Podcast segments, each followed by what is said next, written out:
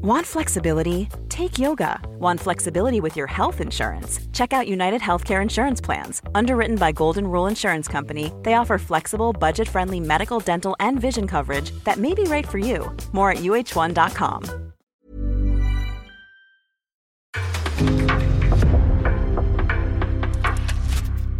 En podcast från Aftonbladet.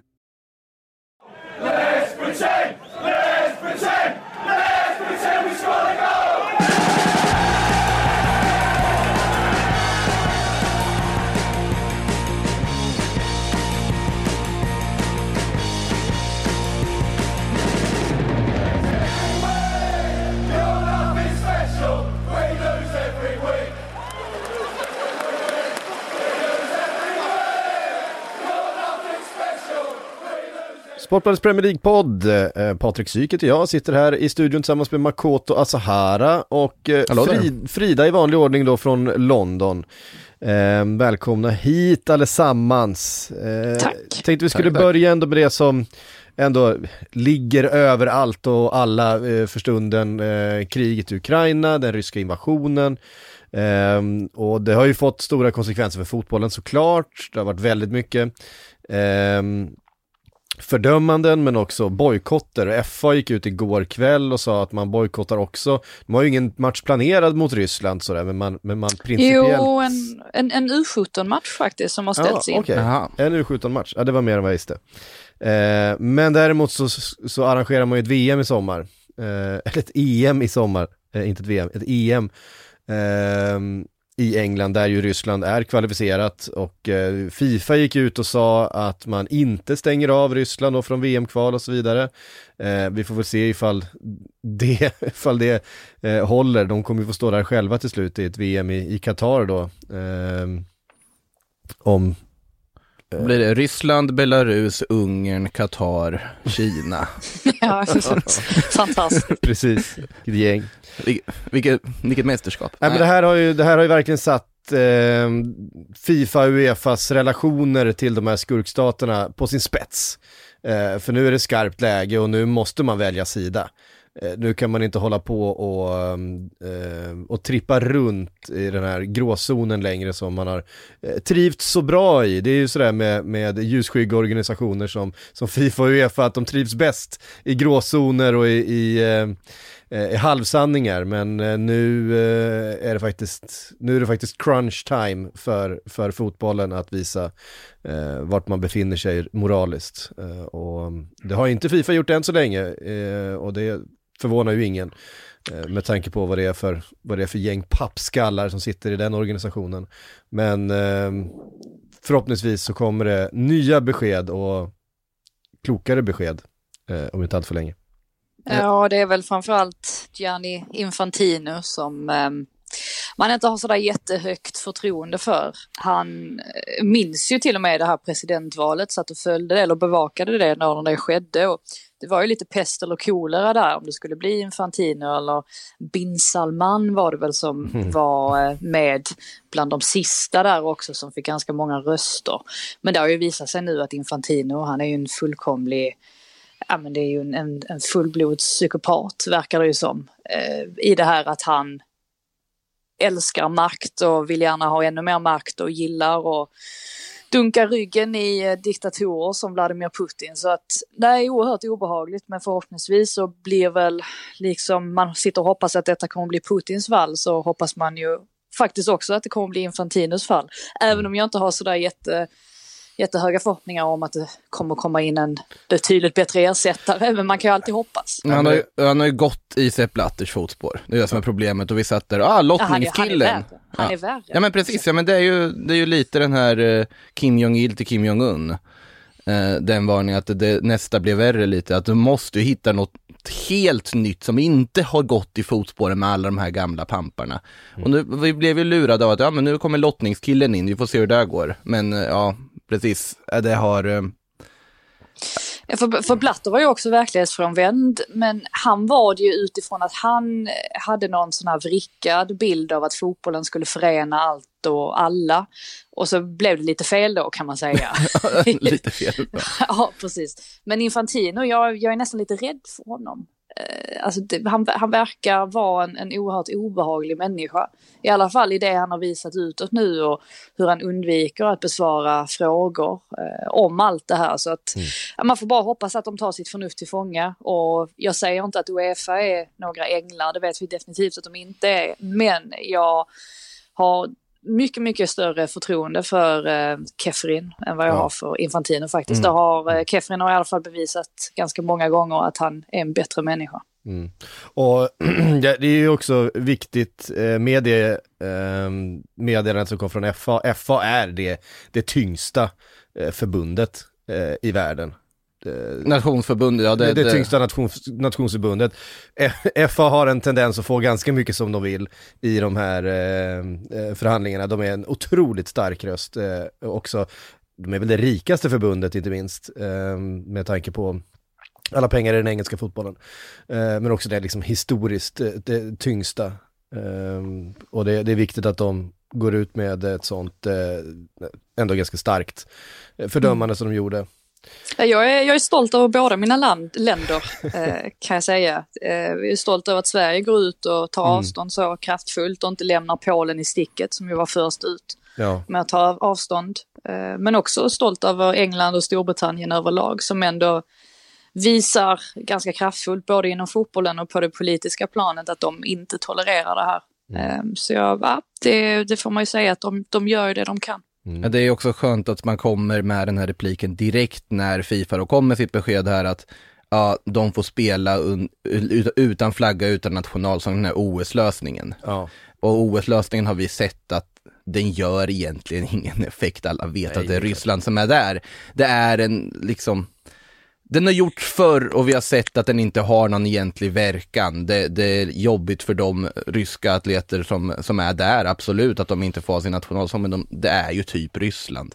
Det det. Eh, ja. att, och, det här, och det här handlar ju om att vi ska försöka få, alltså för att ryssarna själva börjar ju förstå eller börja se konsekvenserna av det här kriget som då Putin har startat. Och det är ju det man vill, alltså man vill ju få den effekten att de ska förstå liksom att, att det här är inte värt det, alltså vi får hela världen emot oss mm. genom, att, genom att göra detta. Det är dit vi vill komma, att den här, ja men vad säger man, krigslustan hos soldaterna, att den ska, ja, men, att den ska falla bort, vilket den ju redan verkar ha gjort. Eh, för de vet ju inte, soldaterna vet ju inte själva varför, varför de går in i Ukraina av att döma av mm. uppgifter som har, som har strömmat ut och sådär. Så att det är väl klart att vi måste använda fotbollen och idrotten som ett sätt att få stopp på detta. Ehm, alltså definitivt. Ja, nej, men alla, alla delar eh, utav, utav samhället behöver ju eh, ta nu ett, liksom ett kliv ifrån och, och, eh, och fotbollen är en enorm del utav, utav samhället och, och liksom den kulturen som vi lever i eh, och därför är det eh, oerhört viktigt att det blir, blir på det här sättet. Ehm, och det fick också konsekvenser för Chelsea ju, som eh, Roman Abramovic som ju själv har uttryckt att han har ett far och son förhållande till Vladimir Putin eh, som majoritetsägare i Chelsea har eh, lämnat över, eh, vad säger man, eh, styret utav, utav Chelsea tills vidare till den stiftelse som driver ja. Chelsea Sverige. Jag vet inte vad det var. Det var ett jävligt svagt och luddigt uttalande i alla fall. Ja, det är ju ett gäng förtroendevalda då, sex stycken, eh, som sitter som brukar ha att göra med alltså, välgörenhetsinitiativ och, och sånt där. Som nu kommer eh, ja, kliva in tillfället. Det är väl inte helt klart än vad jag har förstått. Det, det är inget påskrivet. Det här kom ju ganska hastigt då under lördagskvällen, eh, beskedet. Mm. Och man vet väl inte riktigt vad det innebär. Det innebär ju att Abramovic fortfarande är ägare Mm. Eh, sett till, han kommer fortsätta investera vad det verkar i framtiden. Men det är väl på något sätt ett sätt att skydda Chelsea och dess varumärke, att de inte ska dras ner i det här då, eh, eller i hans förflutna. Han påstår ju själv att han inte har någon som helst relation till Vladimir Putin idag. Och att döma av det hans dotter Sofia Abramovic la upp på Instagram där hon tog kraftigt avstånd från mm. Putin så kan man väl gissa sig till att familjens lojalitet kanske ligger någon annanstans idag. Men han var ju definitivt med och skapade monstret Vladimir Putin. Det, det är konstaterat sedan länge. Ehm, och jag tror väl kanske att eh, han, liksom många andra oligarker, är väldigt, väldigt rädd för Putin idag och vad han kan tänkas eh, göra om man inte står på hans sida. Så att han försvinner ju in bland skuggorna nu, Abramovic. Och eh, Chelsea gick ju ut och släppte ett pressmeddelande under söndags förmiddagen då, där man tog avstånd från invasionen i Ukraina. Men man kallade det inte för en invasion utan man kallade det för en konflikt och en situation. Och det var ganska många som höjde på ögonbrynet över det. Men eh, ja, vi får avvakta och se vad det här egentligen innebär. Men som sagt, Abramovic blir ju kvar. Ja, precis. Eh, och det ska ju sägas att det är inte bara eh, Sofia Abramovic heter hon va? Eh, dottern, utan det är många av de här oligarkernas barn faktiskt, som är stora influencers i Ryssland, som via sina sociala kanaler har tagit avstånd. Så att, ehm, Det, ja, blir, det är ju en, också en otrolig så jag tänker ju på till exempel eh, historien med liksom Ovechkin borta i NHL som varit, eh, dykt upp på bilder med Putin och så vidare och sa ett väldigt luddigt svar om alltihopa väl när han fick frågan lite mer att jag vill inte att det ska vara krig men och sen inte så mycket mer. Eh, på något sätt, han har familj i Ryssland, vi har sett hur de här modiga demonstranterna som är i Ryssland, hur många som har tillfångatagits och det som har skett och liksom hur man då försöker tysta de här protesterna och demonstrationerna. Det är svårt att kräva att folk ska, liksom, ska tala ut i ett sånt läge när man är orolig för sin familj. Sen absolut, det är modigt och det är viktigt att folk gör det, men det är svårt att liksom lägga de kraven i sådana sammanhang, tycker jag på ett sätt. Det finns, eh, finns ju en anledning till att Abramovic skaffade sig ett israeliskt medborgarskap. Det visar ju ganska tydligt att han vill distansera sig från den ryska regimen eller då att han är rädd att han ska bli ett av ganska många offer. Eh, rätt många ryska oligarker som har försvunnit spårlöst de senaste åren. kan man ju gissa sig till vad, vad som har hänt med dem. Ska vi prata lite fotboll också? Det kan vi göra. Vi, på tal om Abramovic då, Chelsea spelade ligacupfinal igår mot Liverpool. Eh, en fantastiskt underhållande match eh, på Ja, väldigt många sätt. Det var nagelbitare för oss som hade stakes i den här matchen, för det var så många situationer. Herregud, vi hade fyra bollar i mål som dömdes bort för, eh, för offsider. Eh, det var häpnadsväckande på många sätt, alltså att ha en sån match med så mycket bra anfallsfotboll med så mycket skickliga eh, liksom, eh, spelare som Även till exempel Romelu Lukaku som vi har kritiserat såg ju bra ut när han kom in, hade ju eh, flera situationer då han, eh, då han hotade och tvingade eh, Keller till, eh, till avslut. Men slutar likväl med att han skrattandes hälsar på Liverpool-spelarna efter matchen, vilket har väckt kritik. Så att det vart moll ändå, på något sätt. Ja, men, men det, det märks också lite grann på spelarna, alltså på de här största stjärnorna, att det är ändå bara ligacupen. Lite, lite så, man såg ju ändå på lite Mané efteråt också att han var lite så här, ja, det var inte... Men- Butter att han ja. blev utbytt eller? nej, nej, tror- men det var lite avslappnat. Jag tror inte också att när man verkligen har gett allt som de gjorde i en sån match så kanske det ändå känns, jag ska inte säga att det känns okej att förlora för man vill ju såklart alltid vinna och en, och en titel vill man ju vinna. Men det var väl lite den här känslan att Chelsea borde ju ha vunnit sett till att de hade så många bollar i målet och hade de bara hållit sig lite, lite mer eh, onside så hade de nog tagit hem det. För de kändes ändå lite starkare där på slutet, i, i slutet av andra halvleken. Samtidigt som då Liverpool hade en massa möjligheter under första halvlek där Mendy var fantastisk och stod för ju en eh, dubbelräddning som förtjänar sin egen titel. Jag, jag, jag bara tänker att det var så många lager i den här matchen att man kanske ja, men som spelare känner att ja okej men vi, vi gav allt och den här finalen hade kunnat kunnat gå lite hur som helst. Alltså Ja, den här- pokalen kunde ha Så hamnat var Ja, den Så är hade, hade verkligen kunnat gå åt, åt båda håll den här matchen och jag menar, det måste ju kännas, eh, vi kommer till straffavgörandet men eh, Edward Mendy var ju matchens bästa spelare skulle jag vilja säga över de 90 minuterna. Han gjorde ju så många helt matchavgörande räddningar. Eh, och, Helt, alldeles, alldeles, alldeles briljant var han bara, tycker jag. Alltså, jag. Det finns skäl att lyfta honom bland de absolut bästa i världen. Eh, Det gör det. Ja, alltså, det, det är inte bara baserat på den här matchen, men det här var ju ett av hans stora liksom, höjdpunkter. Så- Det var väl bara den här utsparken som var lite galen. Ja, Eh, precis. Den Där som Liverpool kunde ställa Mm. om. Det var väl det ledde, ledde väl till den här, Manche- eller till eh, Mohamed Salah friläget va, som eh, Thiago Silva rensade på mållinjen. Ja, det var så mycket situationer Mm. i den här matchen Ja. och det, som sagt, det hade kunnat bli 4-4 lika gärna som, som 0-0.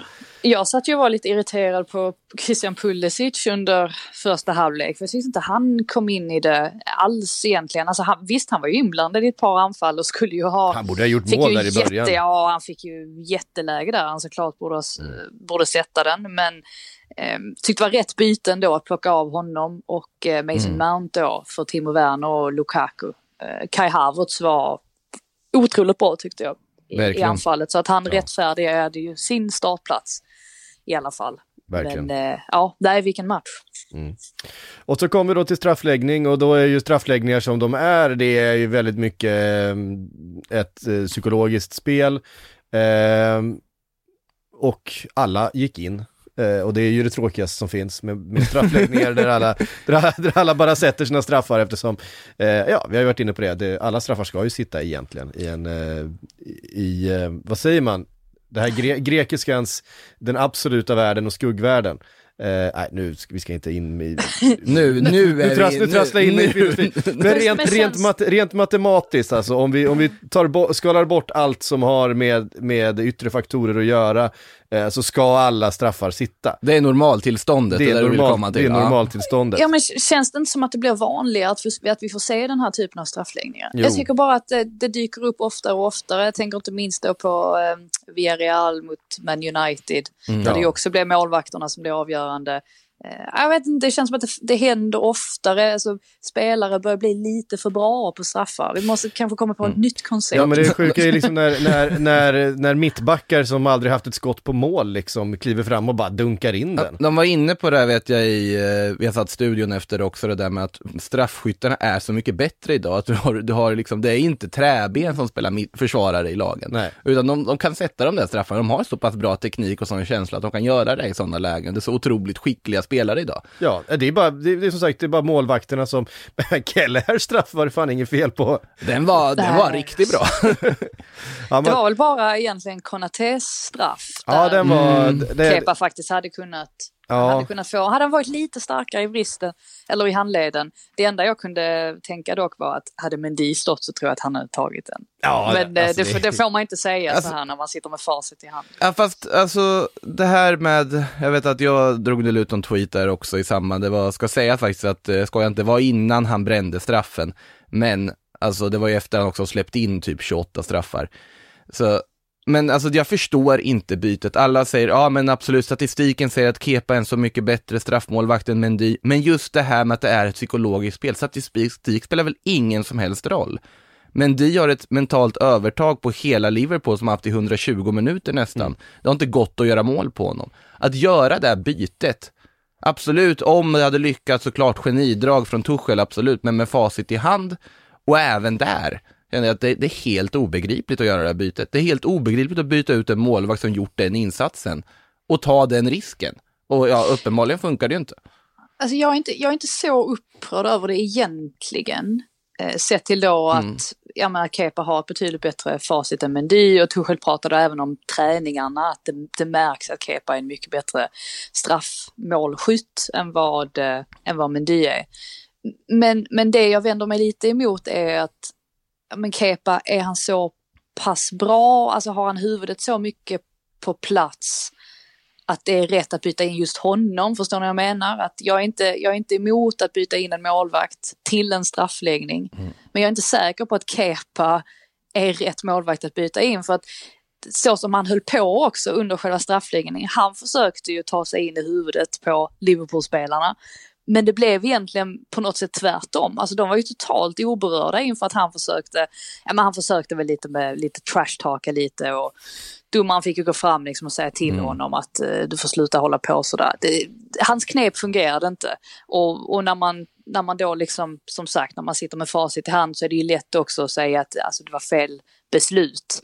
Eh, jag, jag, vet inte vad jag vill komma med den här utläggningen, men kanske att jag kan förstå varför Kepa var besviken över att inte stå i finalen eftersom att han hade stått alla andra matcher Det kan jag förstå. dess. Och att Kelleher då fick chansen istället Mm. för Alisson. Eh, s- Men det kändes lite grann som att det här var ett beslut som Tuchel hade tagit på förhand. Och det kanske, precis som du är inne på Makoto, det kanske inte passade sig riktigt ändå efter den matchen som Mendy ändå hade gjort. Men ja, det, det är Mm. lätt också att sitta och tycka och tänka. Alltså hade, hade Kepa räddat Konatés straff hade vi kanske inte suttit och, vi suttit och sagt att Tuchel var ett fullständigt geni. Så att det är ju små marginaler Fast också. då har han också släppt in nio straffar innan, så det var ju... Ja. Och, det, och nu pratar vi så här, alltså Mendy, absolut, han har säm, klart sämre statistik på straffar. Men det är också en målvakt som nyligen vunnit en straffläggning med Senegal.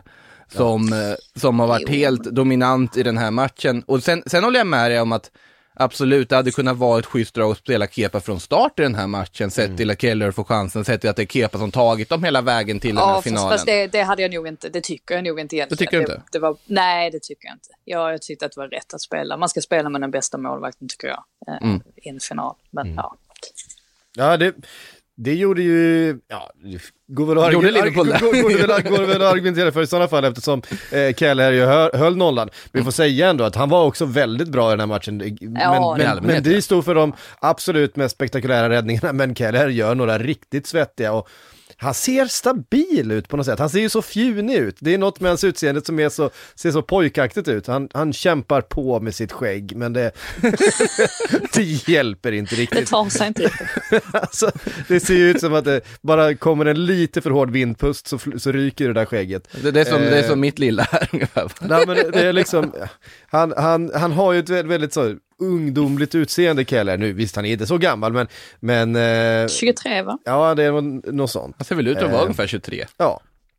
Men eh, det är en, det är en riktigt bra målvakt det också. Eh, han har liksom, eh, Väldigt bra andra målvakt. Frågan är hur länge Liverpool får behålla honom som just andra målvakt. Ja, det är ju det som är, eh, som är frågan. Hur länge kan man hålla en sån målvakt i den åldern? Han är ju redo för att vara första spade i, eh, i någon, eh, i något lag. Jag vet inte ifall det är kanske rätt in i ett Premier League-lag, men definitivt att vara, att vara första målvakt i, i, Något lag, ja. i, i något lag. Eh, där är han ju i sin karriär.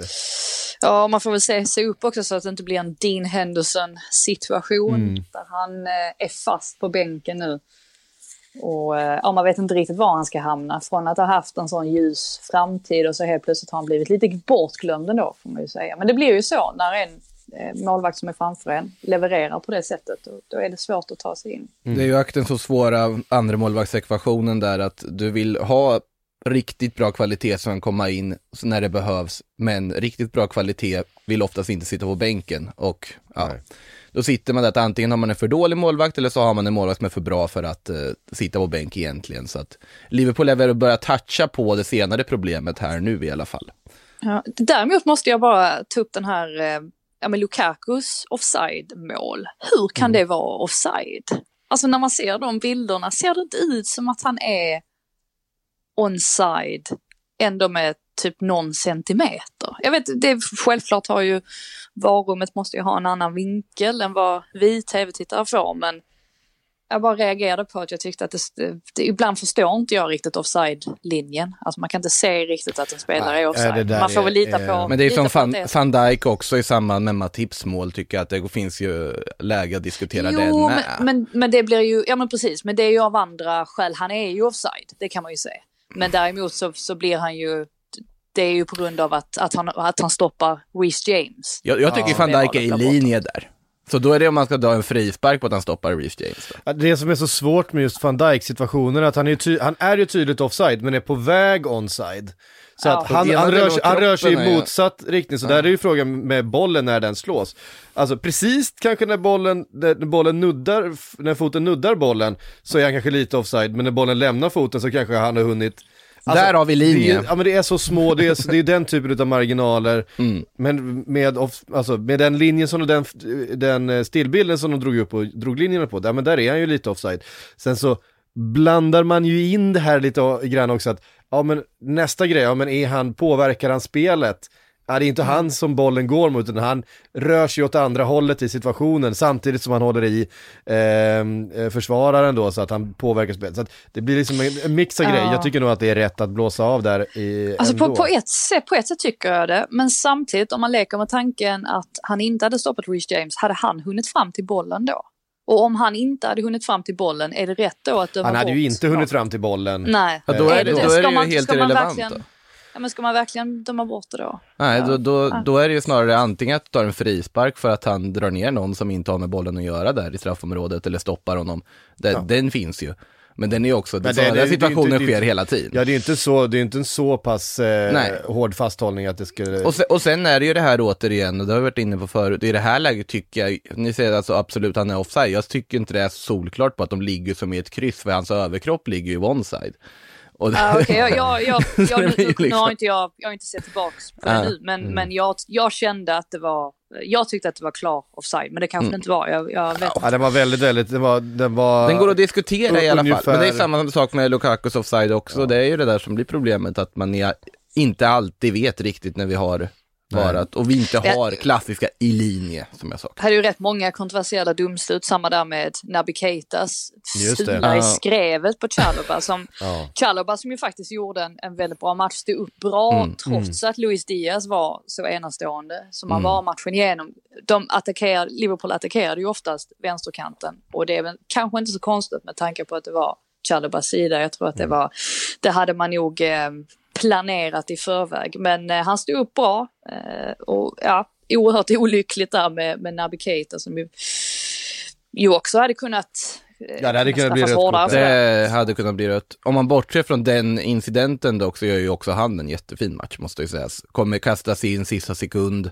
Otroligt tråkigt för Thiago där man såg eh, tårarna när han sitter där och får bryta på uppvärmningen. Och, men eh, Naby Keita kommer in, förutom då den ja, stämplingen i skrevet på Chalobah Som så ju gör- inte är, den är, man måste ju säga det, den är ju oavsiktlig. Alltså det är ju spel på stämplar bollen. honom Men det är, ja, men, men, det, men det, och det ska ju inte nödvändigtvis spela någon Ja. roll, för han har ju ansvar över sina dobbar, Ja. och han har ansvar för, för liksom, eh, eh, och så vidare.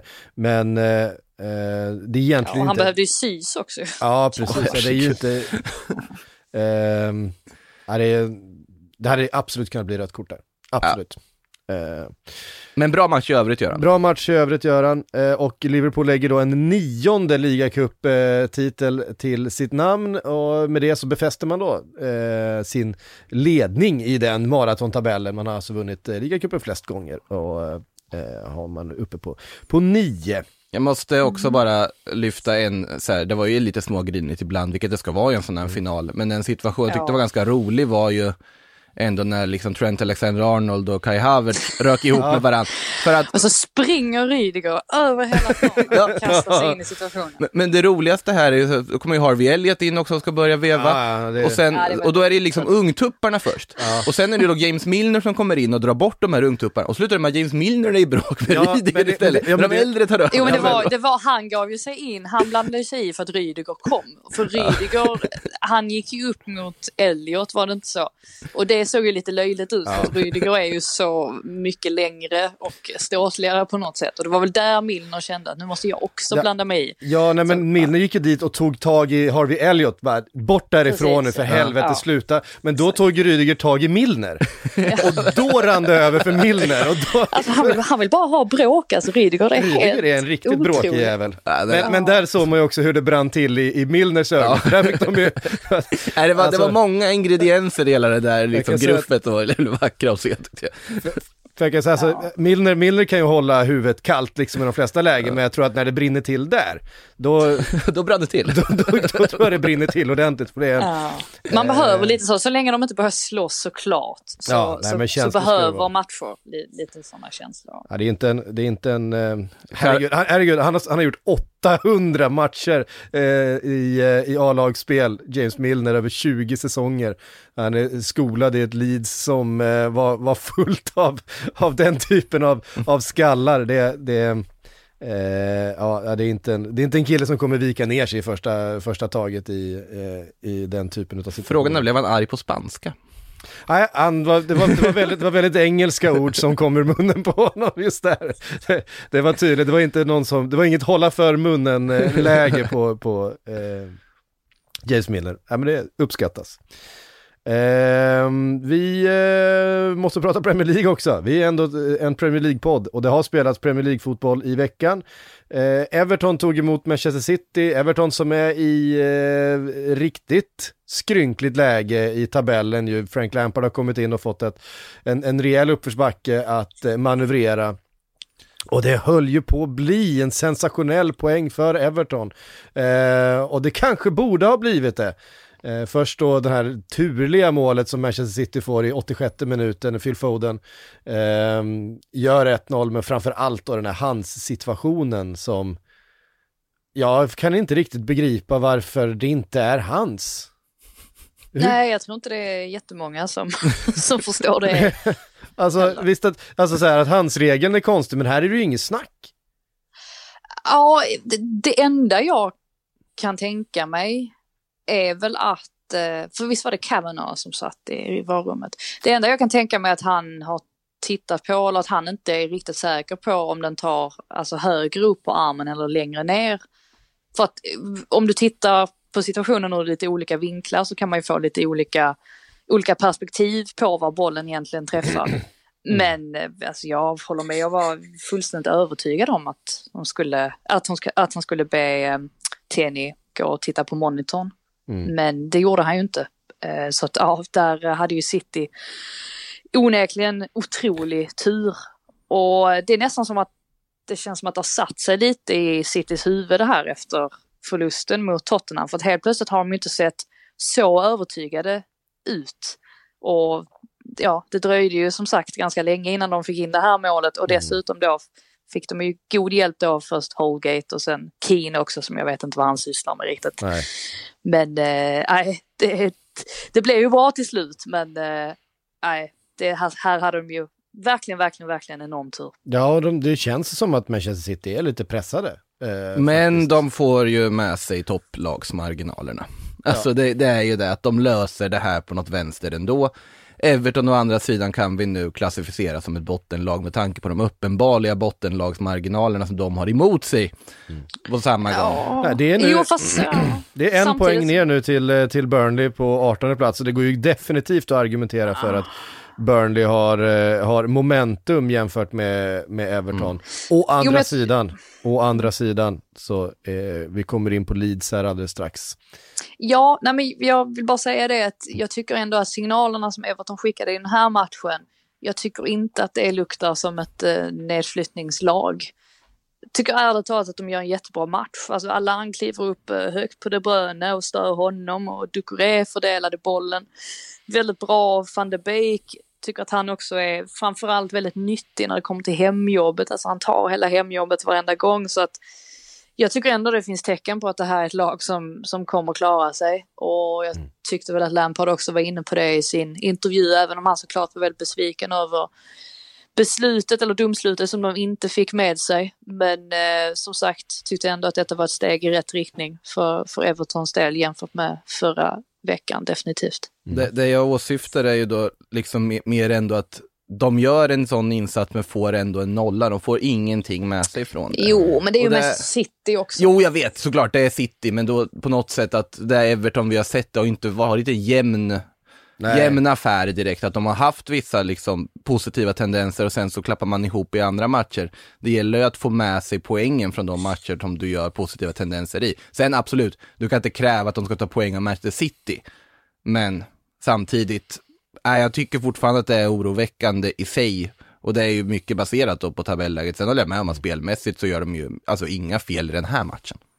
Um, måste bara nämna då den, eh, det, den situationen när eh, eh Sinchenko och eh, mm. Mykolenko, Mykolenko eh, träffas på planen är ju väldigt, väldigt stark. Ja. Eh, och en sån där bild som vi kommer ta med oss från den här säsongen tror jag. Eh, väldigt betydelsefull också, eh, den, den bilden eh, på de två. Det var fint. Eh, Leeds nämnde vi. Bielsa har lämnat. Ja. Ja. Ehm, och det, det blev helt enkelt inte hållbart. Han har, han har varit inne på det själv i flera veckor att det här ser inte bra ut. Det, det, det funkar inte just nu. Jag, jag, får inte till det och de spelarna, spelarna, ja, vi är inte där. Ehm, och eh, nu, ja, frågan är ifall han fick sparken eller ifall han valde att lämna själv. De var väl överens. Det var överens. Och det är klart efter 10-0 då på de senaste två matcherna, först 6-0 mot Liverpool och sen nu då eh, 4-0 mot eh, Tottenham eh, här i helgen så, eh, så funkar det inte längre och det, vi har ju sett det på, på Leeds, det, det, det, håll, det hänger inte ihop längre. Fast jag måste ändå säga att i det här läget, det, det är såklart, titta på statistiken, titta på hur de har fallit upp, det är ett jättelogiskt beslut ur de perspektiven. Men jag tror ju på ett sätt känslan här och nu, sett att det enda som jag såg skulle vara Leeds räddningsplanka är att det är Elok och Bielsa som sitter där. Att en tränare som ändå, sett till åren han har varit här, som sjukt nog faktiskt, han har aldrig varit så länge i en klubb som han har varit i Leeds. Nej. Eh, det trodde man aldrig när han, när han tog över en gång i tiden i Championship. I, I Europa i alla fall. I Argentina har han ju. Där, där ligger det något, i i Europa i alla fall. Ja. Eh, I alla fall i A-lagssammanhang. Men att han har ju fått ut det maximala av det här materialet han har haft under väldigt många år. I år har det bara varit skador på skador på skador. Du har inte fått spelet att fungera. Det är liksom allting har gått emot dem. Försvaret har läckt som ett såll. Men det enda som kändes som en sorts räddningsplanka, förutom att Rafinha är fruktansvärt bra, och att om de får tillbaka Calvin Phillips och så vidare och får igång honom igen, det är ju att de har Bielsa där och att han är en galning. Att det är liksom att han kan, vi vet att han kan hitta det där. Nu verkar det bli Jesse Marsh som ska ta över. Jag, känslan är att de precis förseglade sitt Championship-öde med det här avskedet. Att jag tror inte att de kommer rädda upp det. Materialet i den status där just nu är inte bra nog. Eh, jag tror inte att den här, det är såklart, vem vet, ny tränare kanske ger den här boosten de behöver, men just nu är känslan att de hade större chans att hålla sig kvar med Bielsa där. Men det är min känsla i alla fall. Ja, sen tror jag väl att hade inte de varit säkra på det här beslutet så hade de inte fattat det. Eh, De, de sa ju själv, eller om det var Åta eller Radiasani som sa att det var det tuffaste beslutet de, de har fattat under sin ja, verksamma tid i Leeds.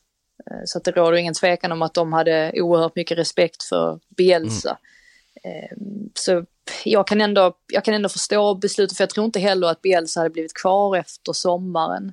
Någonting säger mig att han också hade gått vidare oavsett om de hade lyckats hänga kvar eller inte. Men eh, det är ju intressant i alla fall att man väljer Jesse Marsh baserat på att eh, han är det närmaste Bielsa man kan komma sett till hans filosofi och hur han vill spela.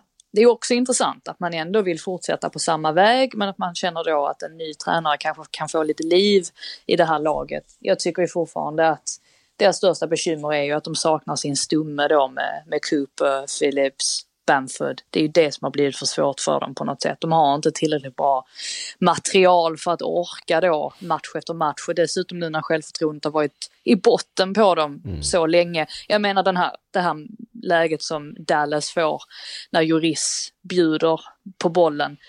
Där, där lyser ju liksom, ja, men den obefintliga självkänslan igenom att det han väljer att göra där, att, ja, att han bara sjabblar bort det och sen så får lyckas Ben Davis eh, få undan bollen. Det visar ju att Leeds är ju inte på en bra plats just nu, och inklusive spelarna då. Nej, nej, det är de verkligen inte. Eh, och känslan var ju alltid att, det visste vi ju, alltså Marcelo Bielsa får ihop eh, de här delarna till att bli större än, än summan av dem så att säga. Ehm, och när han inte lyckas med det längre, eller när det inte går, när liksom, självförtroendet inte finns där, ja, men då, då räcker inte materialet till. Och jag är inte heller övertygad om, eh, om eh, Jesse March som eh, tränar hans insats i Leipzig. Det är klart, han, han, han, alltså i Salzburg, jättefina siffror, alltså 68% i winrate.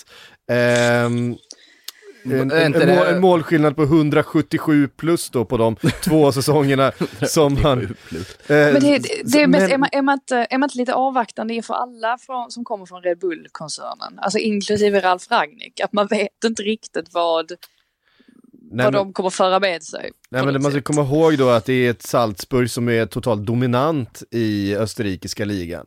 eh, som är bästa laget där. Alltså nu kommer han in till Leeds och ska liksom rädda en säsong eh, liksom, eh, med spelarmaterial som inte riktigt räcker. Det är liksom någonting helt annat. Det är en, det är en uppgift han aldrig, alltså det, vi, kan, vi kan ju skoja hur mycket vi vill om Sam Allardyce.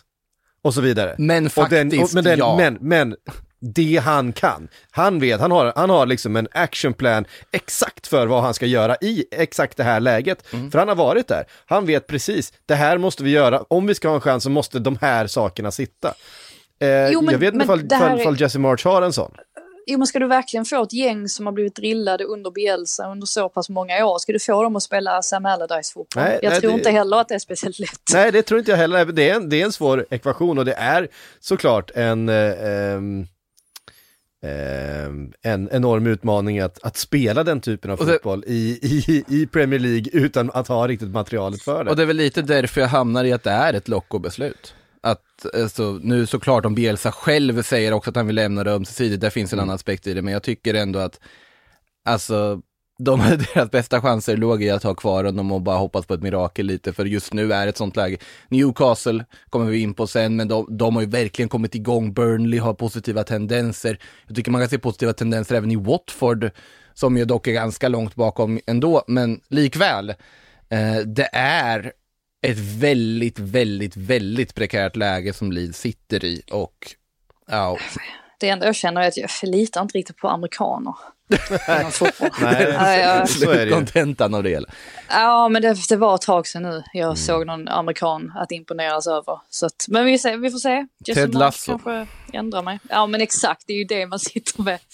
Det är det man sitter, ehm, Mm. sitter och tänker. Men ja, vi får väl se. Men, Nej, men Jesse March som, som, eh, som tränare började liksom Eh, Montreal Impact i MLS, New York Red Bulls såklart då, klev in i, i Red Bulls eh, koncernen och ehm, ehm, ja, och därifrån då har liksom tre år där, vidare till Salzburg. Väldigt framgångsrik i Salzburg, han, han gjorde det väldigt, väldigt bra.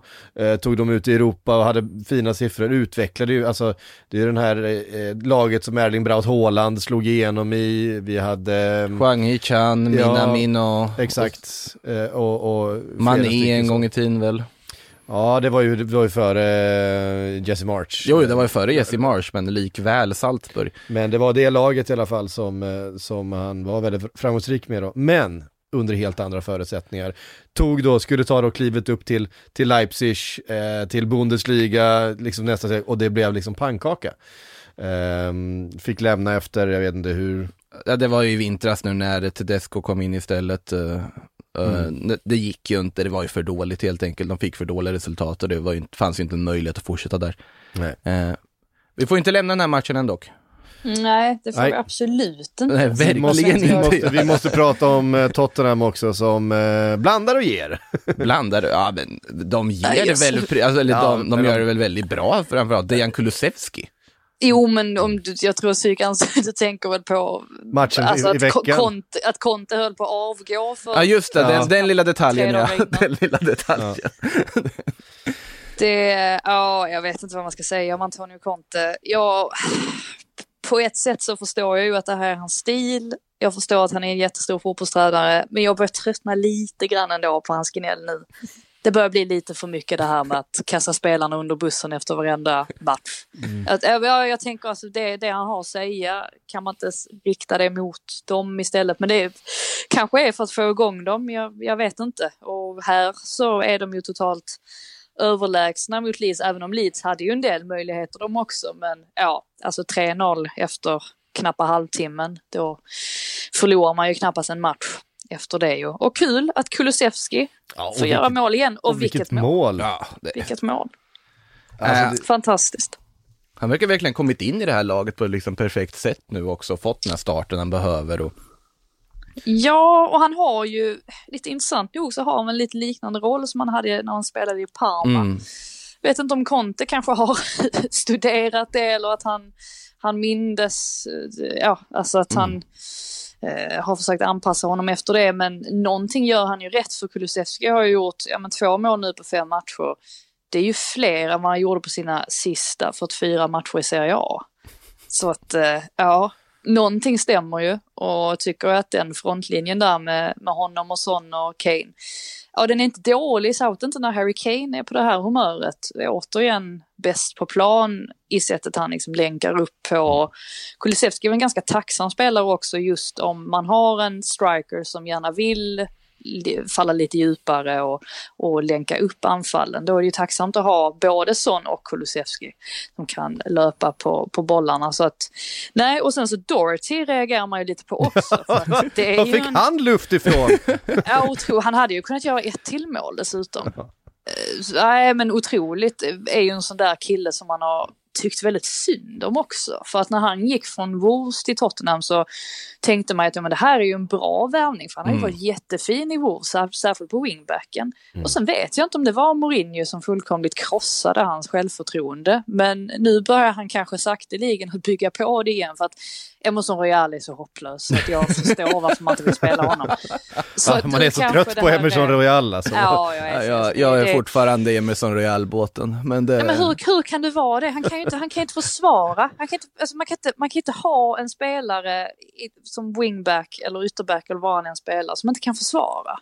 Det, det, det går ju, man måste ändå kunna försvara till viss del. Sen är han ju inte tillräckligt bra offensivt för att Nej. det ska vara värt att ha honom på planen heller. Så att, Ja, men alltså, jag, jag är skadad av att ha sett honom kunna försvara och kunna göra saker i spansk fotboll i ty, Betis. då. tydligen Men tydligen sam- hade, ju Conte, hade ju Conte sågat den värvningen totalt och, eh, och sagt att eh, ledningen var fullständiga dårar som plockade in honom. Sen vet jag inte om det är helt sant, men ja, ryktet säger i alla fall att den inte av Sen, sen får man i och för sig lite känslan av att, att göra det bra som wing, offensiv wingback i Betis är inte ett kvalitetskrav med tanke på att Junior Firpo gjorde det en gång i tiden och hamnade i... Precis. Ja, det- där har vi- det, där har vi en spelare som man kan säga mycket om. Men eh, nej, alltså totalt sett bara det där Tottenham gör och stå tillbaka. Angående Conte där så tror jag snarare en gnäll så att han, det finns ingen tränare som blir så genuint ledsen när han förlorar som honom. Han är ju liksom ledsen. Ja. Han, han, han blir ledsen, alltså det är inte arg eller besviken, han är bara ledsen.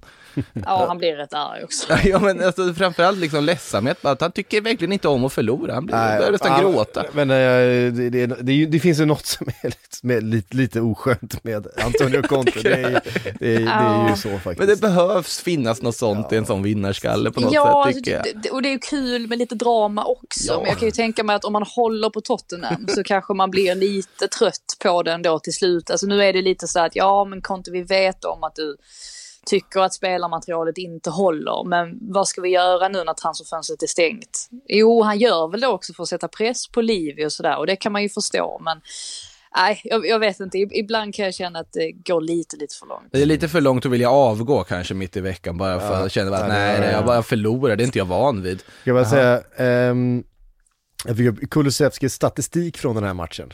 Eh, som jag nämnde, den är ju, den är, den är ganska häpnadsväckande faktiskt. Eh, utifrån den positionen han startar på. Eh, han har alltså 100% shot accuracy, men han har två skott på mål och, eh, och båda, eller två skott och båda går på bra, mål. det var det bra det andra också. Alltså, Eh, men från- alltså 91 i eh, pass accuracy. Är väldigt, väldigt bra. Framförallt alltså, spelar man så högt över banan så Mm. spelar man ju med hög svårighetsgrad.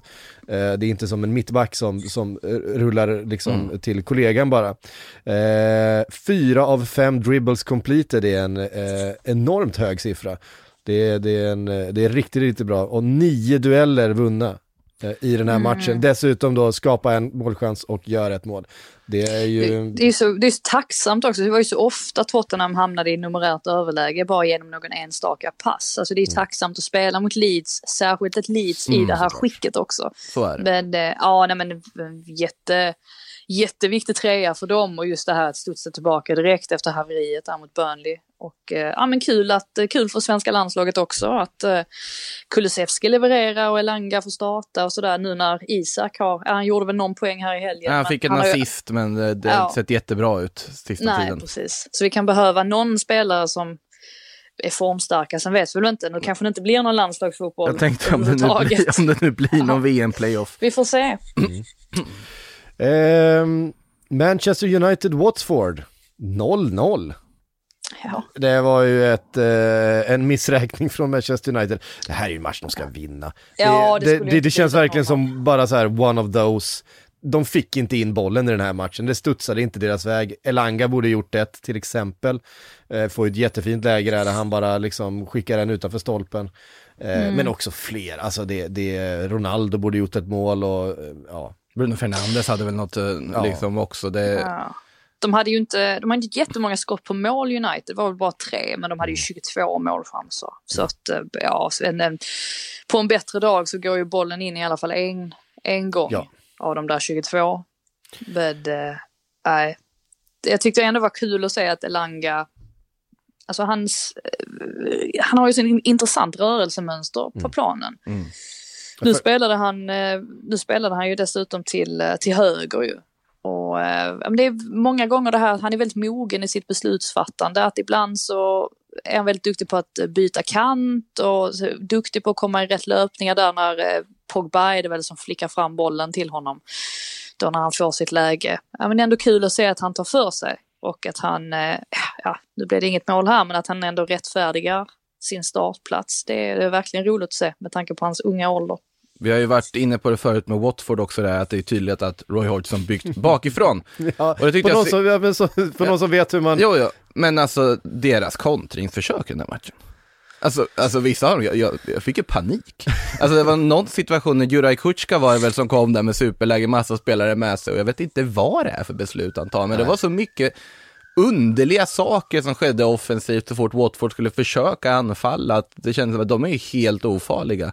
Ja, men de, de hade... skrapade ändå ihop Ja, de skrapade ihop några lägen. Ett, ett, par målchanser. Men det var ju för att United liksom tappade bollen i farliga lägen och sen körde Watford liksom. Men sen var det ju liksom, kvaliteten var ju för dålig för att kunna göra mål. Ja, ja det blev ju lite där när, när, när United plockade ut, vem var det de tog på mittfältet? Uh, Matic och stoppade mm. in uh, Rashford eller uh, hur det nu var. Alltså de spelar med, med alla anfallare tillgängliga tillgängliga under en period på slutet och vart det lite, lite öppningar bakom med, med Watford. Jag vet inte, det, det finns ju kvalit offensiv kvalitet i det där laget men... Eh... Ja precis, offensiv kvalitet, för jag tycker ju en, det är ju inte riktigt deras försvar som, som gör att de håller nollan i Nej, den här matchen. det är ju Manchester United som missar mål. Ja, ja eh, lite så. Så att jag är ju fortfarande väldigt osäker på att de klarar sig kvar även om alltså, just Azar är tillbaka. Det, han gör ju att samarbetet där med framförallt med Denise blir ju mycket bättre, eller man får ut mycket mer av Denise mm. när Sar eh, spelar. Men nej, jag, jag, tror att de får det tufft ändå. De har ändå spelat 26 matcher nu också ju.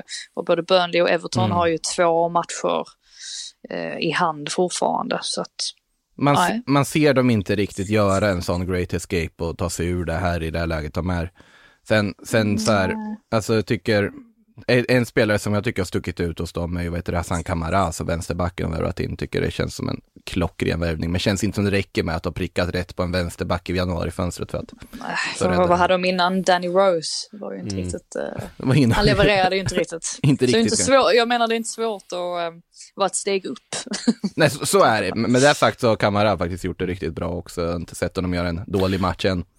Uh, ändå säga att han eh, mittbacken där, vad heter han, Samir? Samir också. Eh, Watford var, var bra i den här matchen. Eh, de hade ju otroligt mycket boll, Manchester United, de pepprade det där, men han, han, han stod rätt och han gjorde det han skulle och vann sina dueller och så vidare. Eh. Fint flyttad från Udinese av Pozzo-familjen här under januarifönstret, Samir. Han har också gjort det jättebra. Ja eh, får man säga. Eh, Brentford Newcastle 0-2, eh, betydelsefullt för den där nedflyttningsstriden vi har pratat om.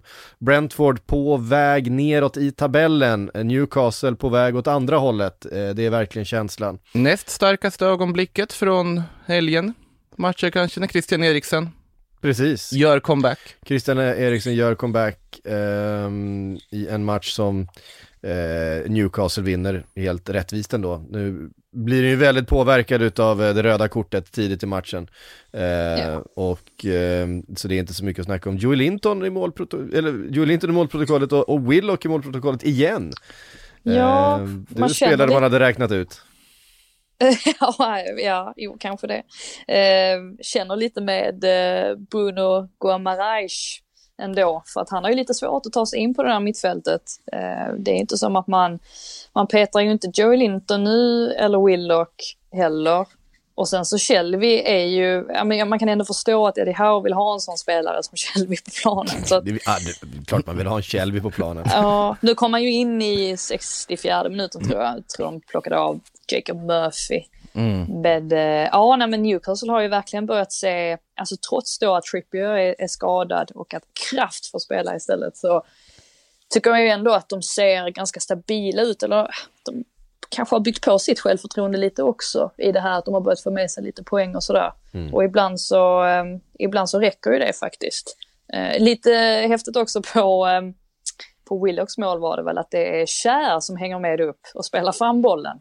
Det är inte, ja, Nej, det är inte helt vanligt. Och Vi har vi har snackat om det med mittbackar som tar ansvar Precis. offensivt och, och hittar, hittar fickor. Det var kanske inte Eh, Fabian Kär vi syftade på när vi pratade om det, men det Inte i första hand. men här, härligt, härligt ändå att se.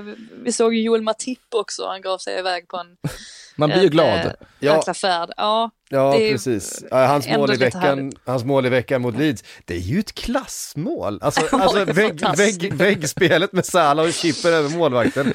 Alltså det, Ja. finns, det finns få spelare. Han är ju en så, han är så lustig figur, Matip också. Han är liksom, han, han älgar runt och sen så han lite så här, han hans personlighet är också lite, jag vet inte, det, det, det är något, han, han är ganska, han är lite lustig hela han och van Dijk älskar att retas med Matip. Man alla sådana här videos, är det Joel, Joel, de har en speciell relation de där två. Och, eh, ja, men, och det var lite synd för det var ju ett av målen som dömdes bort i, i, i matchen Mm. mot Chelsea där var ju faktiskt det första där, Matip nickade in den. På grund Eh, av van Dijk. på grund av van Dijk stå, stå offside. Eh, det hade varit helt häpnadsväckande om han har gjort mål två matcher i rad. Ja. Eh, Sen, sen i Brentfords fall, alltså de börjar jag känna mig lite orolig för. mm. Nu var det ju positivt för dem att Eriksen kom på här för att och, men han var ju inte, han var inte jättebra ska jag ju säga, så han slog ju ett par bollar där man verkligen kunde se den gamla Christian. Men han har ju fortfarande en bit kvar märker man till den där formen som vi, ja, men som vi har vant oss vid att se honom i. Men eh, de behöver ju kreativitet på mittfältet. De har kört fast lite. Eh, dels är det här att anfallet ju inte har levererat som de hade hoppats på. Nu kommer Tony in i den här matchen också från sin skada, men han har ju inte heller levererat på den nivån som han gjorde i Championship. Och det blir lite för, för låst. De försöker hitta fram med bollar från backlinjen upp till anfallet, men som sagt, de hade behövt någonting mer där på mittfältet, så då är ju Christian Eriksen förhoppningsvis för deras del svaret. Mm.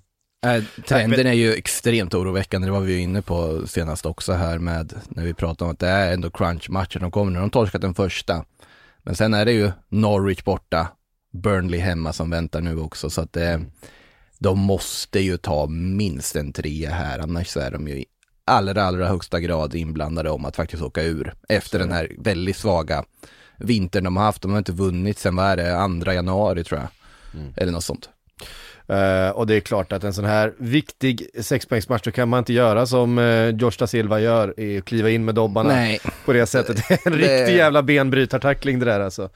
Eh, Böter till a-kassan och ursäkt, det är det man får... ja, alltså Nej, det- det är inte okej. Det, var- det såg faktiskt inte, det var lite, man såg inte riktigt i realtid eh, liksom stämplingen. Mm. Man förstår att domaren missade den, men eh, det var ju korrekt av VAR att plocka upp den och det, det röda kortet var inte mycket att snacka På om. tal om bottenlagstendenser att dra på sig sådana röda kort i sådana lägen, det är väldigt bottenlagskompatibelt och ja, Brentford får anses vara ett just nu också. Eh, Southampton Burnley, eh, Southampton som ser bättre ut än vad de gjort på flera år skulle jag vilja påstå. Eh, Norwich å andra sidan, eh, de kommer ryka. Ja, ja de, Norwich kan vi nog skriva av. Eh, Ja, när du, där sticker du nog inte ut hakan. Inte direkt. Nej, alltså de har 26 spelade matcher, 17 poäng, eh, sist i tabellen. Och det finns liksom inte så mycket som talar för att de kommer ta sådär asmånga poäng till. Ehm, Det är väl om de slår Nej. Brentford då, nästa omgång. Mm. Ja, här är de ju, eh, här är de ju inte riktigt, ja med i matchen, alltså de, det märktes ju att de inte, att de var det sämre laget. Det var ju flera spelare som inte riktigt kom upp i nivå, alltså Brandon Williams tyckte inte att Billy Gilmore var speciellt bra heller. Eh, Pookie hittade inte rätt han heller och då, då blir det svårt att vinna fotbollsmatcher, eh, även mot Southampton då. eh, som ju är inne i, ett, ja, men in, en fin period nu. Mm. Eh, Southampton, jag tycker ändå att de har ju ändå haft perioder de senaste säsongerna som har varit väldigt bra och det är väl lite, som är, lite det som är signifikativt med just Southampton, att, eller just Southampton under Hassenhüttel, att de kommer in i sådana där stim när de bara vinner och vinner och vinner och så helt plötsligt åker de på en sån där 0-6 förlust. Jag känner inte riktigt att man, man vet aldrig riktigt vad man har Southampton, men just nu fungerar det ju alldeles ypperligt. Och jag tycker att en spelare som man faktiskt kan lyfta fram det är Elyounoussi som eh, jag tycker har, eh, verk, verkligen har hittat rätt den senaste månaden. Och just den här rollen som han har, att han liksom ska utnyttja luckorna eh, emellan att löpa in i kanalerna. Jag tycker att det fungerar, fungerar väldigt bra. Eh, så att, eh, ja, just nu så leker ju livet för Hassenhüttel. Han är ju också lite rolig, han ser ut som att han har vunnit en titel efter varje match. Alltså, oavsett om det är liksom 2-0 mot Norwich eller vad det nu än är. Eh, han lever onekligen med, med i matcherna. Eh, noterade också med förtjusning ditt brittiska uttal på Teemu Pukki, Frida. Pukki. Sa jag det? Ja. Men, har, har, ni, har, ni märkt, har ni märkt en annan sak? Att jag, vet, jag vet inte varför det här är, men varför säger jag fortfarande Christian Pulisic? Alltså det säger jag ju utan någon som helst amerikansk eller engelsk. Jag vet inte Ja. om det, det kommer sig av att, ja men du vet när, när Christian Eriksen var, eh, Eriksen, när Christian Pulisic var i Bundesliga, att man, då slog man till med lite så här tyskt uttal, att det blev så här Christian Pulisic. Och nu kan, jag, nu kan jag inte komma ifrån det, så nu fortsätter jag säga Christian Pulisic. Medan alla andra namn så, så ja. svängelskar jag till det lite. För brittiskar du dem liksom? Ja. Ja, men viss, vissa, blir, vissa som man bara har hört britter säga, då blir det ju lätt att Så- säga det på brittiska. Ja, Men ja, verkligen. eller engelska. För jag, eh, det är så det är. Jag gör det inte för att jävlas. nej, nej, Nej. fasen. Men, eh, men Där då, en- förtjusningen i noteringen. Nej, men- men en, en sak som slår mig ofta är att ofta, många, många namn har man bara läst, men inte så här uttalat så många gånger, så man precis snubblar på det. Så bara, vad, vad är det där för namn egentligen? Det är så här, när, Eh. man, när man kommenterar och inser att man har ju kanske varit för dålig i research och man ser ett sånt namn, då blir det jobbigt. Bara, hmm, vänta lite nu. Jag har faktiskt en fantastisk stats också som jag gärna vill dra från det Mhm. här Southampton-Norwich-mötet. Och det är att förra gången, nu stod ju eh, Angus Gunn stod ju i mål för Norwich. Och förra gången Norwich slog Southampton på bortaplan i Premier League, då var det faktiskt Angus pappa Brian som stod i mål. Jaha. Mm. Oj, Och han satt ju, han satt ju på läktaren här också ju, på coolt. St. Marys. Lite, lite häftig Ja, det är sådär. fint. Angus, Men gick verkligen. inte, ja, gick inte vägen för Angus den här gången. När, jag, när jag ser Angus Gunn och ser hans namn så tänker jag bara på den där bedrövliga Rocky 5 och Tommy Gunn som han hette, den där, jag vet inte om ni har sett den. Om Nej, jag, den har jag inte sett. nej, gör det inte, den är fruktansvärd. Jag tänker bara på Tim, Tim Gunn. Då- Men ja, det är, de som har kollat på Project Runway vet vad jag pratar om. Vi har olika referensramar här, låter det som. Ehm, Brighton, Aston Villa. Klassiskt mittenmöte mellan två lag med, med ambitioner men kanske inte full funktionalitet där hela vägen. Uh, Matty Cash eh, med, eh, Matteus Cash som han numera borde kallas med tanke på sitt polska medborgarskap. ja precis, med eh, som eh, All in Polen nu, han hade ju också meddelande till sin polska lagkamrat Mm. ehm, Ja. att dela med sig av Thomas- efter. Eh, Hette han Thomas Ketchua? Kedziora va? Mm. Dynamo Kiev. Mm, Mm. Precis. Eh, så det var fint. Ehm, och eh, Olly Watkins eh, i målprotokollet igen efter många matcher, en lång måltorka på honom som, eh, som är över. Ehm, och det var väl Ja. precis det här beskedet som Steven Gerrard behövde, för det har ju liksom gått lite grus i maskineriet senaste tiden efter den här fina starten de fick då, eh, sen han kom in. Och Brighton på bortaplan är ju ett, ett bra besked. Ja, han spelade, eller Gerard bestäm- bestämde sig för att spela både Ings och Watkins, vilket var lite överraskande. Så han hade båda de här som liksom attackerade på, vad man ska säga, utsidan av Brightons yttre mittbackar. Och det bar ju frukt då, eh, får man säga. Sen hjälper ju Fältman hjälper ju till ganska rejält på Watkins mål där när han helt missbedömer bollen. Och det är väl lite det där också att Brighton har ju en, en, en, en del skadebortfall och har ju kämpat lite där i försvaret eh, med att få till det. Så att ja, det målet får väl han ta på sig. Men eh, det är en väldigt viktig trea för Villa som ju faktiskt börjar hade börjat skaka lite grann så att det var, eh, nej, det var eh, väldigt tungt för dem att, eller tungt, det var, det var bra för dem, men alltså Mm. tungt som i, i en positiv bemärkelse för dem att Ja. få med sig den här segern. Eh, ska väl sägas också att Lalana saknades, så att eh, ja, Brighton kommer inte riktigt upp i nivå. Men eh, ja, stark trepoängare för Villa. Eh, riktig sexpoängsmatch också i kampen om sjunde platsen för West Ham mot Wolverhampton. Eh, jag vet inte, jag bara känslan av att det är... Det är Du, har- du tror inte West Ham... eh, Nej, jag, jag vet inte. Jag tycker inte att eh, det ser tillräckligt eh, bra ut för att de ska kunna... Ser lite, ja, Mm. ser lite trö- trötta ut lite Ja. för ofta. Ja, precis. Ja, men det känns också som att de har haft en, en lång säsong med liksom eh, Europaspel och, och så vidare. Det, Otroligt kul lottning. Sevilla West Ham. Det, det är ett möte man verkligen ser fram emot och se vad som ska hända. Det är en så här, man kan inte riktigt Det förvänta, en- man vet inte vad man ska förvänta sig av det. nej, man har ingen aning. Nej, det- Det det- kommer också, det kommer också resa ner rätt mycket Londonbor eh, ner till Sevilla på den borta matchen. Stackars spanjor. Ja, Ja, stackars. kan, det kan bli ett stökigt gäng i Sevilla. Ja. det kan det. Eh, ehm, och eh, ja, men det, det, eh, det finns, men det finns någonting i att de, att de ser lite trötta ut och den här matchen är ju, alltså den här segern var ju, var ju faktiskt eh, superviktig. Wolves har ju sett väldigt bra ut senaste tiden. Ja, men de är Eh, väl också lite trötta. Det känns mm. som att de, de sprang slut på sig där mot, eh, mot Arsenal när Arsenal tog den här jätteviktiga trepoängaren. Mm. Eh, så man, man, man såg, såg lite tendenser av det i den här matchen också. Och jag tror att Lars var inne på det också, att de kan nog behöva vila upp sig lite nu. Vi, eh, bara, vi konstaterar också att Crystal Palace, eh, Burnley slutar 1-1. Ehm, Mm. Ny viktig poäng då för Burnley som eh, klättrar sig vidare eh, upp över det där strecket. Ehm, Verkligen. Nick, kan, vi- kan, Nick Pope i mål, igen väldigt, väldigt viktig. mm, kan framhäva Aaron Lennon också. Mm. Som eh, har sett fin ut den senaste tiden. Och sen Olise var nog bäst på plan totalt alltså, sett. vilken, Igen. Vilken, vilken sprattelgubbe alltså. Smart Ja. värvning det är alltså. Men, Ja, det, det, det sa vi ganska tidigt också. Va? sa Redan eh, när, när den gjordes, att det där kommer nog bli bra.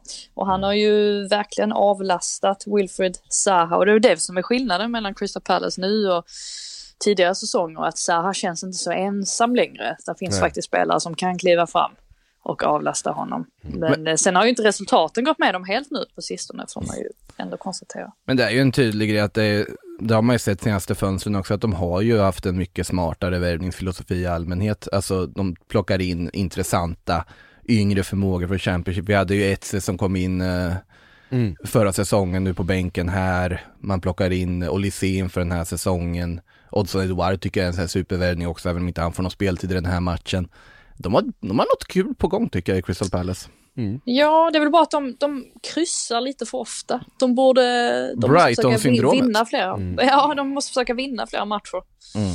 Det är väl det Eh, enda.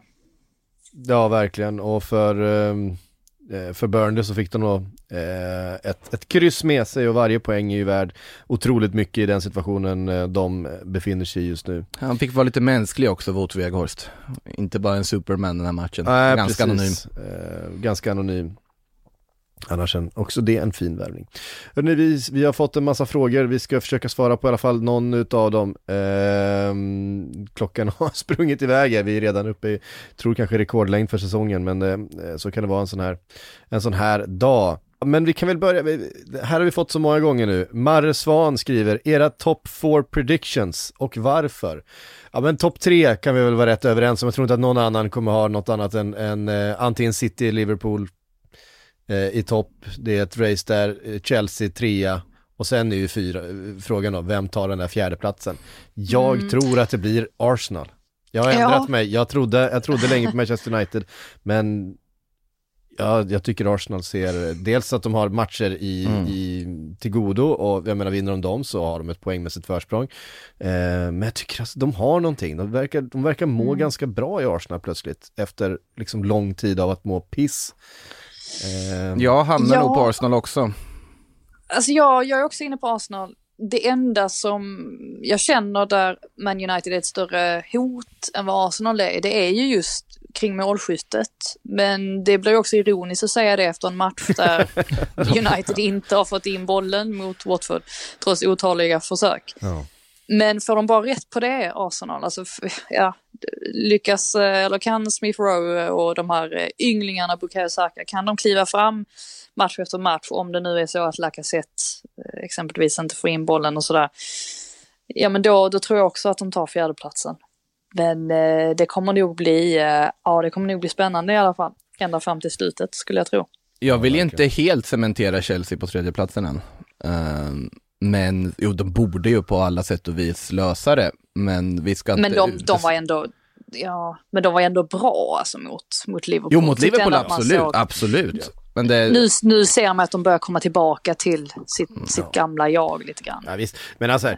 Arsenal har en match mindre spelad och vinner de den så är de två poäng bakom Chelsea bara. Så att helt, eh, helt osannolikt, men jag tycker också att Chelsea under den här säsongen har sett eh, ganska mycket tyngre och starkare ut än vad, vad Arsenal har generellt. Eh, så jag, jo, generellt sett. bara titta på så här, Alltså Chelsea truppmässigt ska ju, de ska ju vara med och slåss där uppe. De ska, de ska vara högre ju, upp. Jag absolut. tycker att sett till vad de har för material så ska de faktiskt vara bättre än vad de ligger. Sen av de man bortser från City, Liverpool, Chelsea, de som har absolut mest att förlora här är United. För att för United skulle det ju vara fullkomlig katastrof att missa topp fyra egentligen sett till, sett till satsningen de har gjort, sett till investeringen, sett till materialet. För Arsenal hade det varit en superbonus att ta topp fyra. Och, mm. Men det är ju Arsenal som faktiskt ser bäst ut, mest harmoniskt ut. Sen tycker man inte man ska räkna bort Tottenham här heller, än. Om de, de verkligen kommer igång på allvar. De har ju lite, lite, lite poäng att ta igen då. Ja. Mm. Sen, sen, vill man ju helst att alla lag ska komma ikapp rent matchmässigt, för det mm. blir ju så ja. svårt nu. Alltså för Chelsea, nu möter ju de Burnley och Newcastle härnäst, ja Luton däremellan också. Men det är, ju, det är ju matcher där man tänker sig att de ska vinna. Visst. Ja, men, men vinner de dem, ja då står de ju helt plötsligt på 56 poäng mm. då mm. och United 47 efter 27 spelade matcher.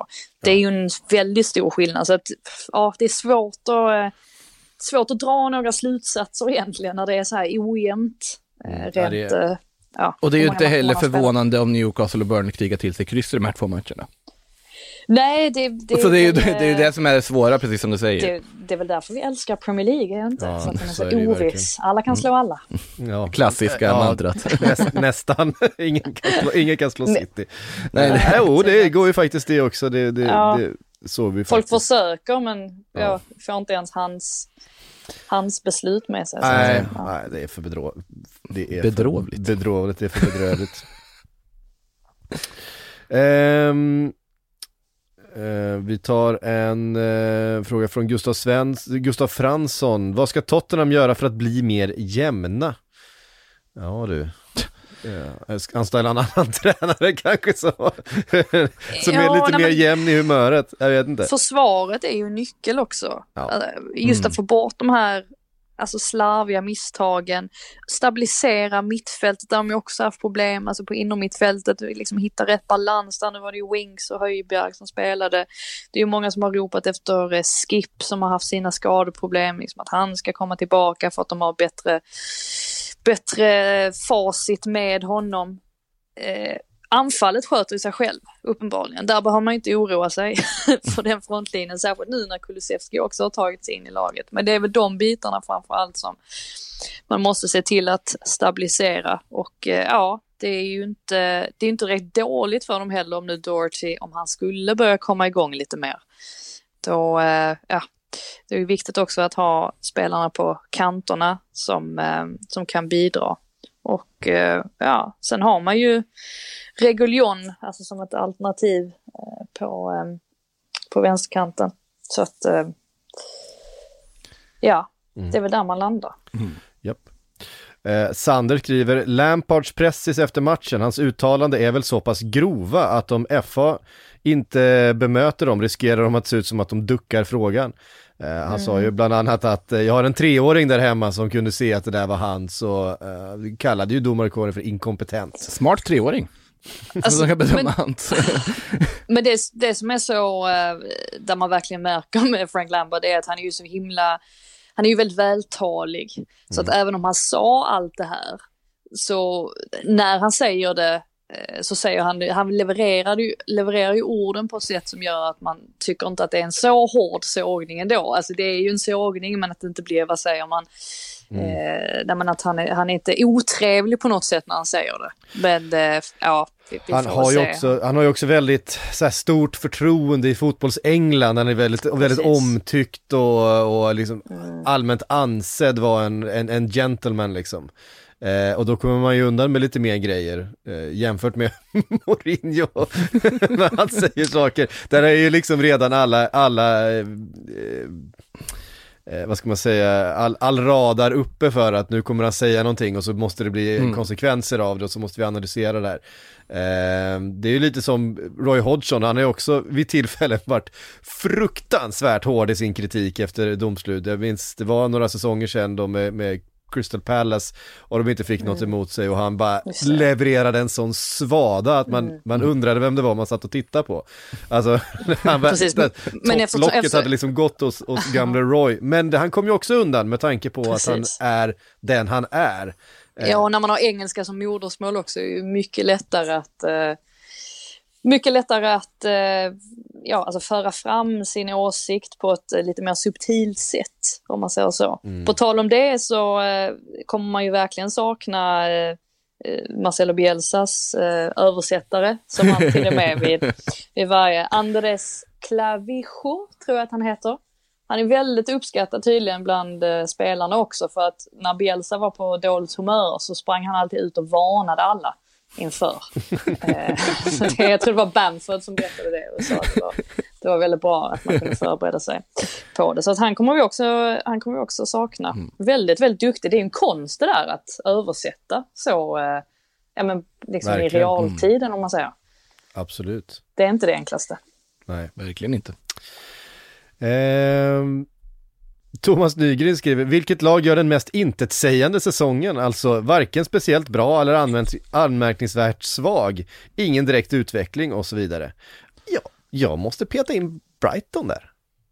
Jag tycker inte att Brighton gör en speciellt bra säsong eh, utifrån sina förutsättningar och, och den, eh, vart de var på väg någonstans. Jag tycker de gör en, tycker de gör en två plus säsong. Ja men de ligger på tionde plats i Premier League med det ja, spelarmaterialet. Absolut, mm. absolut. Men eh, samtidigt, eh, Aston Villa är en hängmatch bakom, vinner och den ligger nog på samma poäng. Du vet, jo men hur, hur, hur mycket ett... pengar har de spenderat? Jo visst, men det är, ändå, det är ändå ett lag som har bytt tränare mitt under säsongen. Men alltså, jo men också man... spenderat mycket mer pengar. På, på förutsättningar där man liksom hamnar i en sorts intetsägande nu sa jag förut att jag tyckte att det var flopp av eh, Chelsea att vara så långt bakom som de är, även om man blir lurad av tabellen, men det är ganska intetsägande deras tredjeplats. Den, den, den City är, är väl i och för sig ganska intetsägande när de hänger där uppe också, det är ungefär vad man väntar sig liksom, de, mm. de vinner sina matcher. Uh, kanske lite väl hipstrigt att välja serieledaren som det intetsägande laget i serien. men... Ja, men jag, jag kan ändå hålla med om Chelsea ja. för att uh, man trodde ju att de skulle ta fler kliv än vad de har mm. gjort den här säsongen. De har ju snarare, de gick ju bakåt där i vintern, så nu har de ju stabiliserat sig igen. Så nu är de lite grann tillbaka där de började, så känns det ju. Sen har ju de också haft skador sådär, givetvis. Chilwell saknas fortfarande. Nu är Reece James tillbaka, vilket ju är skönt för dem. Även om han såg lite rostig ut, men han kommer komma in i det igen. Så ja, jag lutar väl kanske lite också då åt Chelsea. Det är ingen fara mm. på taket för dem så tillvida, men det är ju, har ju, säsongen har ju inte blivit vad de hoppades på. Mm. Helt. Nej men för liksom här, United överraskar negativt, Tottenham tycker jag överraskar negativt, West Ham överraskar positivt, Arsenal överraskar positivt, Wolves sett till ny tränare och allt överraskar positivt och så vidare. Uh, och sen tycker jag att Villa och Leicester, det, det, de floppar ju sett till vad de gör, Newcastle, ja de de ja, har inte varit Leicester inte... då har inte gått. Ja, framförallt Leicester har ja. inte alls fått att fungera den här säsongen. Eh, Men de har också, de har knappt spelat eh, matcher heller väl? De har väl jättemånga matcher till godo? Ja, de, de har ju faktiskt, eh, ja de har färre spelade än Burnley nu. Det säger väl det, det är nog en fyra matcher upp. Eller så. Ja, de har 23 just nu. Ja, så det kan ju också bli, vinner de alla de matcherna, ja men då kanske det, då ser det ju inte så dåligt ut igen. Mm. Så det är så svårt. Att... Fast det ser ju typ dåligt ut för att vara Leicester fortfarande, även om de skulle vinna alla de matcherna. Ja, de har, de, de har ju inte presterat, det var ganska länge sedan nu de Mm. vann dessutom i Premier League. Så att, Ehm, Jag ska bara, innan vi pratade lite grann om, om Roman Abram, Abramovic eh, i början av avsnittet här, eh, före vi stänger för idag. Det kom precis breaking news här från The Jerusal, Jerusal, Jerusalem Post. Eh, Följer du dem på Twitter? Eh, jag fick det skickat till mig. Ehm, skriver att eh, Roman Abramovic alltså är involverad i den här eh, Ryssland-Ukraina fredsförhandlingen, alltså den här ehm, för, ja, de, de förhandlingarna som, ska, som inleddes under förmiddagen här idag. vad betyder det då? Ja, det vet vi inte. Det får vi se. Men han är på något sätt involverad så han, han har tagit någon slags diplomatiskt ansvar här i alla fall. Okej, Kan vara värt, ja, att, ju... eh, värt att nämna när vi nu har pratat om Abramovic och, och så vidare. Alltså är de smarta nu så vänder de ju ryggen mot Putin och räddar sitt eget skinn, lite så. För att Mm. det, ja, följer här resten av världen. Nej, han, han kommer ju inte ur det här, Putin. Det kan vi konstatera i alla fall. Det Ja, Förhoppningsvis. förhoppningsvis. Nej, förhoppningsvis, Ja, men eh, så eh, var det med det i alla fall. Hörde ni, nu måste vi eh, knyta ihop här för nu kommer eh, det eh, En annan podd. en annan podd och ska in i den här eh, studion om bara fem minuter. Eh, vi har dessutom hållit på i snart en och en halv timme så att vi, vi måste ge oss för idag. Eh, tusen tack alla ni som har lyssnat. Tack Makoto och Frida för idag. Sillypodden är tillbaka i slutet på veckan igen. Det kommer säkert komma mer uppgifter om alla de svenskar i Ryssland bland annat. Vi följer utvecklingen där. Och som vanligt då så här års, mer rykten till allsvenska lag. Eh, Disco har ju järnkoll, verkligen. Eh, Men från Sportbladets Premier League-podd så säger vi på återhörande, vi är tillbaka med en vecka igen. Du har lyssnat på en podcast från Aftonbladet. Ansvarig utgivare är Lena K Samuelsson. Want flexibility? Take yoga. Want flexibility with your health insurance? Check out United Healthcare Insurance Plans. Underwritten by Golden Rule Insurance Company, they offer flexible, budget friendly medical, dental, and vision coverage that may be right for you. More at uh1.com.